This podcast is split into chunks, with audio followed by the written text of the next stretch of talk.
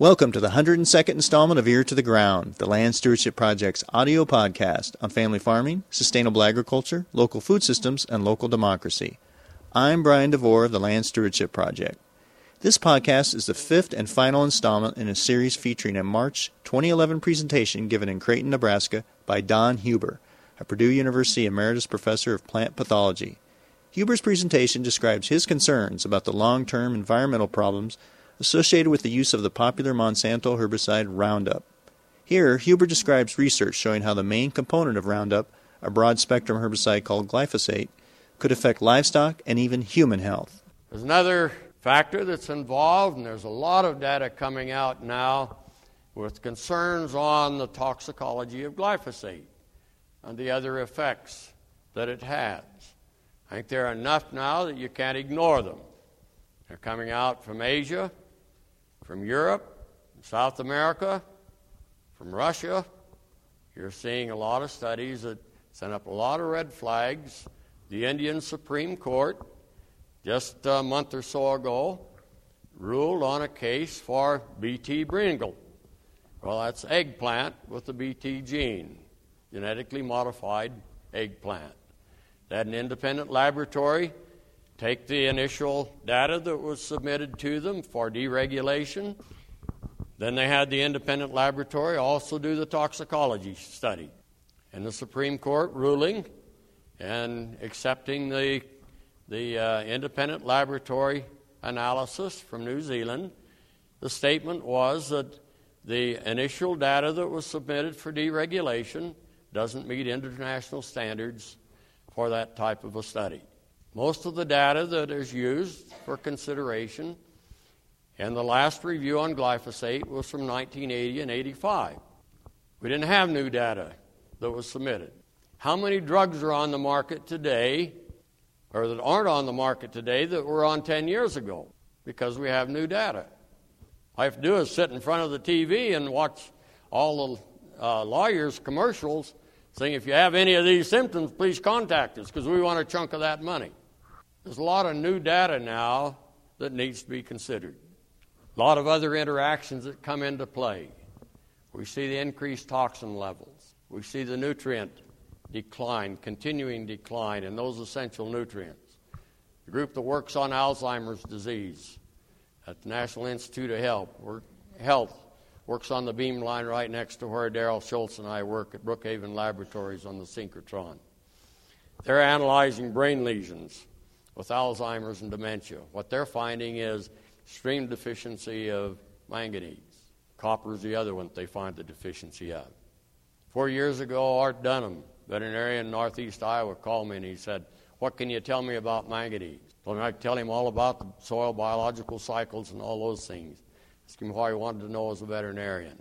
He said, I've got clients going out of business because of high incidence of disease. I've given them every drug that I can and I can't keep them in business. Can't keep them out of bankruptcy court.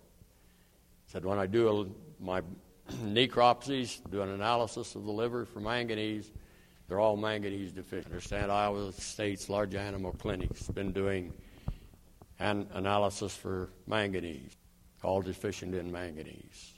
How come? We have less in our food, less in our feeds. We see that reduced availability.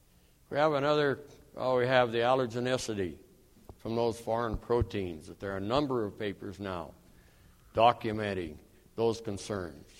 50% increase in soybean allergies in the last three years in the United States. How come? What's changed? Why do we have a 9,000% increase in Alzheimer's in North America since 1990? What's changed? We have a new disease, causes infertility and abortions. Again, with a head scab, mentioned that with Dr. Fernandez. Won't spend more time just on the nutrient. If you're going to be growing Roundup Ready alfalfa, make sure that you do the testing. You may need to supplement your ration. You may need to compensate for that in order to maintain resistance to bacterial wilt if you even want to grow it. In the new technology agreement that you sign, Understand it transfers all liability to you, either for gene flow or for any toxicology that might occur. Five years, if alfalfa, Roundup Ready alfalfa is planted, you look at the EIS, and I think some comes to the same conclusion that I do. There won't be anything but Roundup Ready alfalfa. You have an insect pollinated uh, crop, that gene is going to fly anywhere that bee flies. Got a lot of feral alfalfa, you're not going to contain it. Look at the nutrient aspect 31% lower manganese, 18 for boron, 20 for copper, 52 for sulfur. A lot of our animal rations are already short on methionine, cysteine. Got to get it from the plant. How are we going to compensate? This from Dairy Ones. This used to be Cornell. You have just a comparison of 2000 and, and 2010 silage samples for nutrient value. They looked at 2005 versus 2010, probably see an even greater effect there, or 2005 2000. But again, you see copper, 9.5% drop, iron, potassium, magnesium, phosphorus, calcium. We're going in the wrong direction. We should be going the other direction. We've got the technology to do it, we've got the soils to do it. How come? We focused on one thing. Dr. Dunham shared this with me. This is what it looks like. Have manganese deficiency in a calf. Also can cause early abortion. Set knobbiness, those joints. Looks like she's got arthritis. That's because manganese is required for calcium movement and deposition in the bones. Very typical manganese deficiency, and we see this. See this in the animals that are born as well as those that are stillborn. Work with Vlieger and, and Carman. Carman's a veterinary toxicologist from uh, Australia, working with uh, Verity Farms, looking at GMO versus non GMO foods, feeds. This pig stomachs. Again, I mentioned that 50% increase in allergies to soybeans. You see a normal pig stomach, supposed to be kind of like ours. Mine's a little bigger than this one probably because it's starting to go over my belt. But you look at what happens when they have that foreign protein as an allergen. Had a grower that uh, here from Nebraska called and he said, My cattle act like they're hungry all the time. What's happening? I can't explain it. I free feed them, but they still act like they're hungry. Hungry. Well, on our dairy, when they started doing that, told us they were missing a mineral. Would put a mineral block out, usually take care of it. May also be that they got a stomach ache. Not quite as efficient in that food consumption and, and conversion. Slide Gilbert Hostetler, corn breeder in northern Illinois, shared with me. He said they finished up all of their processing and found a couple of bags in the warehouse that missed. One of them was a, a GMO bag here, or corn. And The other one was as normal, grows both, uh, produces seed for both. He said, looked at those, and I said, maybe those mice know something that I ought to know. You'll see the same thing in your refuge plantings of your non GMO crops that you have out in the field. And the deer will clean those up and they'll leave. A lot of the GMO crop, maybe they don't like that stomach ache. They know something that we don't quite know. Again, associations don't always mean cause, and quite often don't mean cause, but they're places that we can look. It's the statistics on cancer incidence. This is an annual report that comes out. We've really been making some progress on a lot of these cancers down here. Look what's happening up here, though.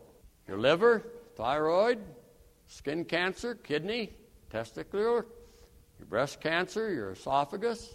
Oh, five of those areas are known target areas for glyphosate toxicity at a half part per million. How much can we have in our food? We can go up to 200 parts per million in our food. Many times more that we're finding in our food than clinically has been established as red flags from a toxicological standpoint. It's just kind of an example of an email that I received after release of the letter that I wrote personally to Secretary of, of Agriculture Vilsack that was leaked and put on the internet and went viral very quickly, and I was soon in, inundated. And every time I get home, my computer's all clogged up and shut down and whatnot. Phone lines have been plugged up, but uh, very typical of what we've been seeing the last three or four years. And you see, they've exhausted all other alternatives. He said, We've done everything that we can. Everything comes up negative. We're at the end of our rope. We go out of crop, out of animal production. Some veterinarians very concerned about replacement animals, having them available in two or three years because of the severity of the infertility and the spontaneous abortion. We see dairies with as much as 15% infertility, and then 45 and 50% abortion of those that they can finally get to settle. And it's not just one. We get two or three more reports every week. It's a growing problem and a real concern. You see that. Some areas we're seeing an increase in miscarriage, in very close association with our farming practices. The incidents, when I talked to the veterinarians and I said, Can you give me an idea of how this is increasing or what the, uh, how it's kind of progressed? We do this on an epidemiological standpoint. And they said that there's no question about 2002, 2003, you couldn't ignore it. We had areas that we were seeing 50% abortion and difficulty in the reproduction program all over. Said we really started being aware of it about 1998, 1999, but it was kind of sporadic. You'd have a grower that would see it or be struggling with it. Sometimes we could pull it out of it. Usually they just went out of business, and we just kind of forgot about it. It's a concern that's been increasing very dramatically the last three or four years, so much that you can't ignore it. Agriculture is a basic infrastructure for any society. These are some of the characteristics. The cause of this is a new organism, not new to the environment, but new to science. We've never seen it before. We don't have a pigeonhole taxonomically to put it in. Hopefully, we will in a couple of weeks when the sequencing is completed on it. We can culture it, it can be grown. Koch's postulates have been done on it so that the scientific cause effect relationship's been established for animals. We don't have that full association or Koch's postulates on plants yet. Hopefully, we will very soon, but there's a very close association.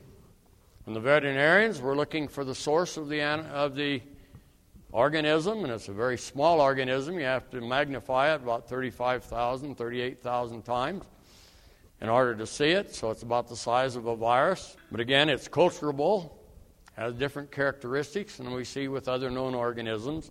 They're about that size.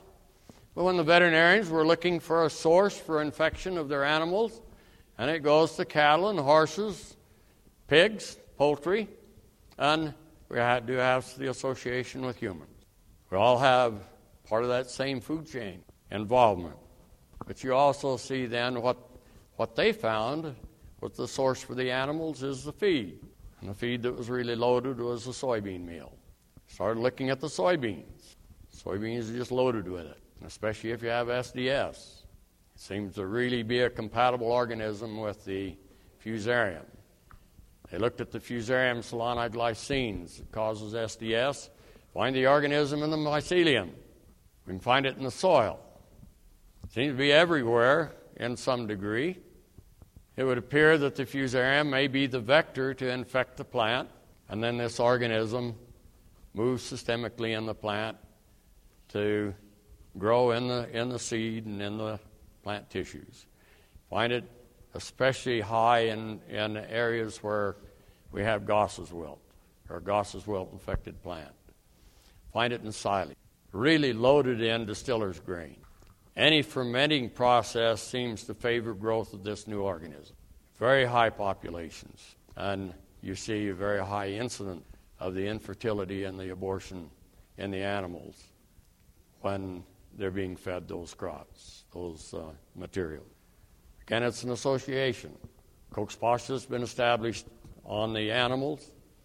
We have the association with the plants. We're wondering if it isn't a reason for those extended symptoms of SDS and Goss's wilt that we've been seeing the last two or three years. More severe. This organism is compatible with a lot of other organisms, especially gram positive organisms. Grows really well in culture with alpha strep. Gram positive organism. What's Goss's wilt? One of the very rare gram positive organisms that affects plants. Clavibacter. What's bacterial wilt of alfalfa? Clavibacter, gram positive, very compatible with this organism. In my letter to the Secretary, I asked him to use some caution before deregulating.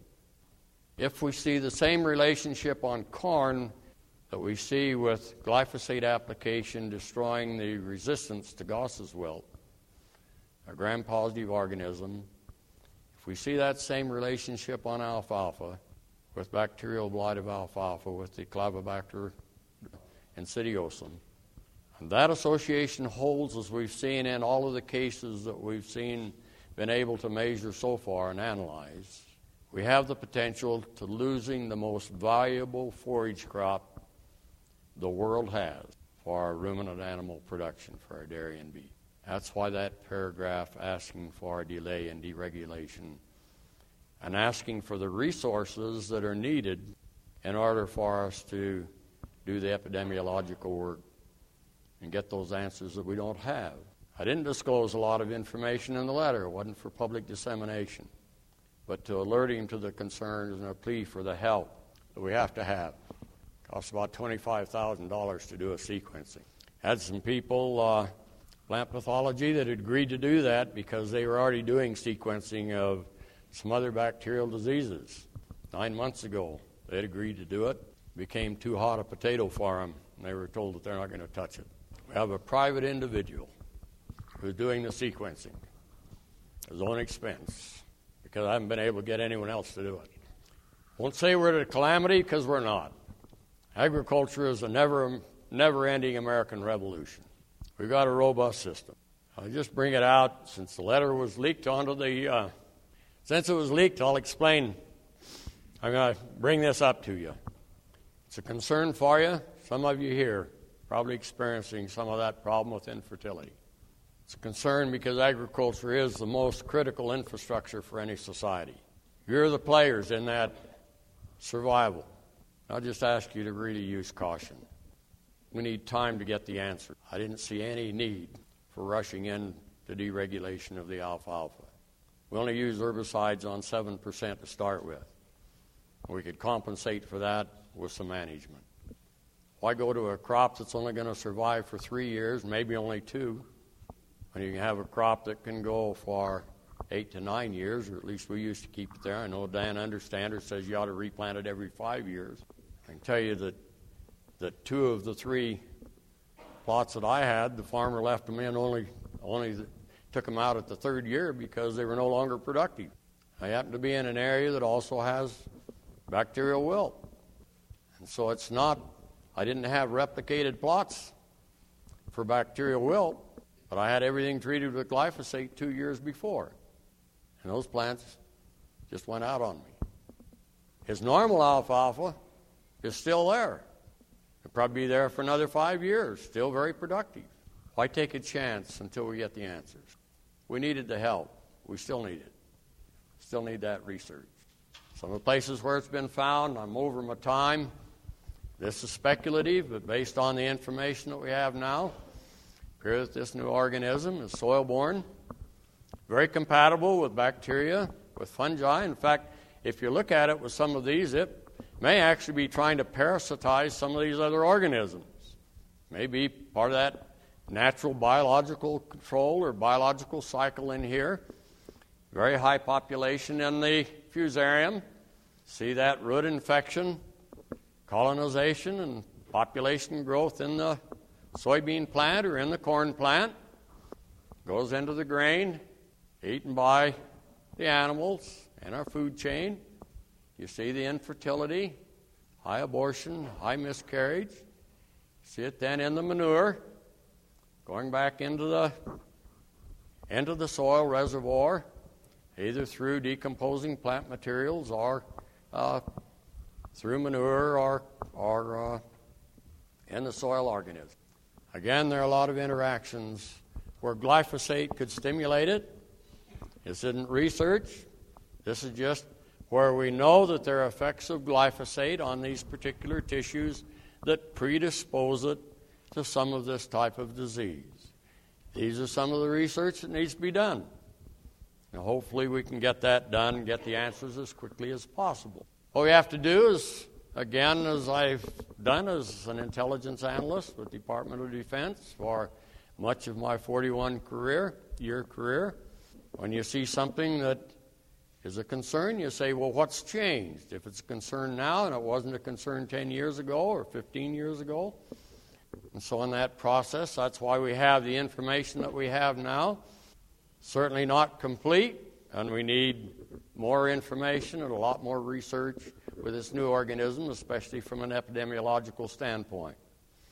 When growers have changed, they've been able to stay in production. Art Dunham's done a tremendous job of keeping some of his growers and getting them back onto a program so that they don't have the infertility and the abortion problems. There's been a change, and if we're going to correct it, we also need to change. If we keep doing the same thing, we shouldn't expect any different answer. And that's kind of the point that we're at. Again, with Goss's wilt, if you look at bacterial blight on alfalfa, you see as soon as it's just a surfactant makes that fairly wimpy pathogen a very serious disease for us. Six of the seven hybrids lost their resistance with just the surfactant to change that environmental part of that diamond to make it more conducive for the pathogen. What you have to do then, if you look kind of at the overall picture and the interactions of glyphosate, you can see that interaction from the mycotoxins and the reduced nutritional value. You have a lot of empty calories. Why are we concerned about obesity? Same thing as those cows. They're not satisfied because they don't have the minerals. We've got those empty calories. What's the body do when it takes in carbohydrates? It wants to metabolize them, it wants to get into glycolysis and, and all of that, and use that energy. If it doesn't have those micronutrients, it can't do it. So, what's it do with it? Wants to get it out of the way, stores it as fat. It may not be as much of an obesity problem as a micronutrient deficiency because that's how we burn it, that's how we use it. You can see an effect on our plant production, nutritional value, our animals. You see the environmental changes, reason for rotation of chemicals as well as crops, perhaps. Give that healing process a chance or rebalancing process for their vegetables and fruits. Why do we worry about salmonella and E. coli on vegetables? We used to didn't have to. Really rare. Very common phenomena now. See, this is Hamperin shown that glyphosate changes that microflora on the leaf surfaces that used to suppress a lot of those organisms by the natural biological control. We've changed that environment. Why do we have to recall almost 20% of our egg production here a few months ago for salmonella? Newspaper reports said there's chicken manure present. All my kids growing up in 4 H usually had three or four hundred chickens there. Still waiting to see a chicken that doesn't produce a little manure. We didn't have any salmonella problem. Well, he said you also had rodents there. I fought rodents, and two cats did a good job, but they didn't get them all. Where you're going to have feed, you're going to have some rodents. What changed, though, because we've always had those? We've got a higher residue level of glyphosate or enough in the glyphosate that changed placental tissues, toxic to it. It changed liver tissues for resistance, changes toxic to kidney tissues. We've got levels high enough in our food to do that. Many times over, quite often. What's changed? And what do we need to change? I'm over time, but uh, just kind of finalize here with a, a reminder to you had a widow that had lost her husband 10 or 12 years before and kind of became lonely because she dedicated her life pretty much to, to him and they had a very close relationship. Kids noticed she was lonely and suggested that she get a pet. So she took that to heart, drove over to Boise to the pet store and explained her situation to the pet store owner and the pet store owner took her by the arm and took her to the back of the store and said, I've got just the thing for you. Showed her this beautiful Brazilian parrot. So this guy will talk your leg off, he'll keep you company. You can kind of share your emotions with him and said, just what you need. She bought the parrot, took it home, came back the next day, and he said he hadn't said a word to me. How do I get him to talk? The pet store owner said, Well, you have a ladder? Said, No. And so she bought the ladder and put it in with a parrot. Pet store owner said, You know, parrots have to move around. They're kind of like Emeritus Purdue uh, uh, professors here. I've got to move so you can tell the difference between arthritis and rigor mortis. And so, uh, you know, parrots like to move. And, uh, well, she came back the next day and he said he still hadn't said anything to me. And uh, he said, Well, you have a swing? I said, No. So she bought the swing, took it back, came back the next day and said, Still hadn't said anything to me. Pet store owner said, Well, do you have a mirror? This guy's a good market. Said, Do you have a mirror? And said, No. And so she uh, said, You know, parrots have a high vanity quotient. And so she bought the mirror and took it there and put it in the cage. And she came back the fourth day with a dead parrot. Explained to the uh, pet store owner, said, You know, you hardly said anything to me. Pet store owner said, Well, didn't he say anything? He said, Well, he just kind of gurgled a few words. And store owner said, Well, what did it sound like? And she said, Well, I don't know. The best I could figure out was, uh, Doesn't that pet store sell any food? well, quite often we can get enamored with the bells and the whistles and the technology, and we forget our real purpose is in getting that nutritional level to the crop so that we can keep that factory going to store that energy that the Lord gives us through the sun and through these crops so that we can really meet those basic needs of society with an abundant, safe, and uh, economically affordable uh, crop forest.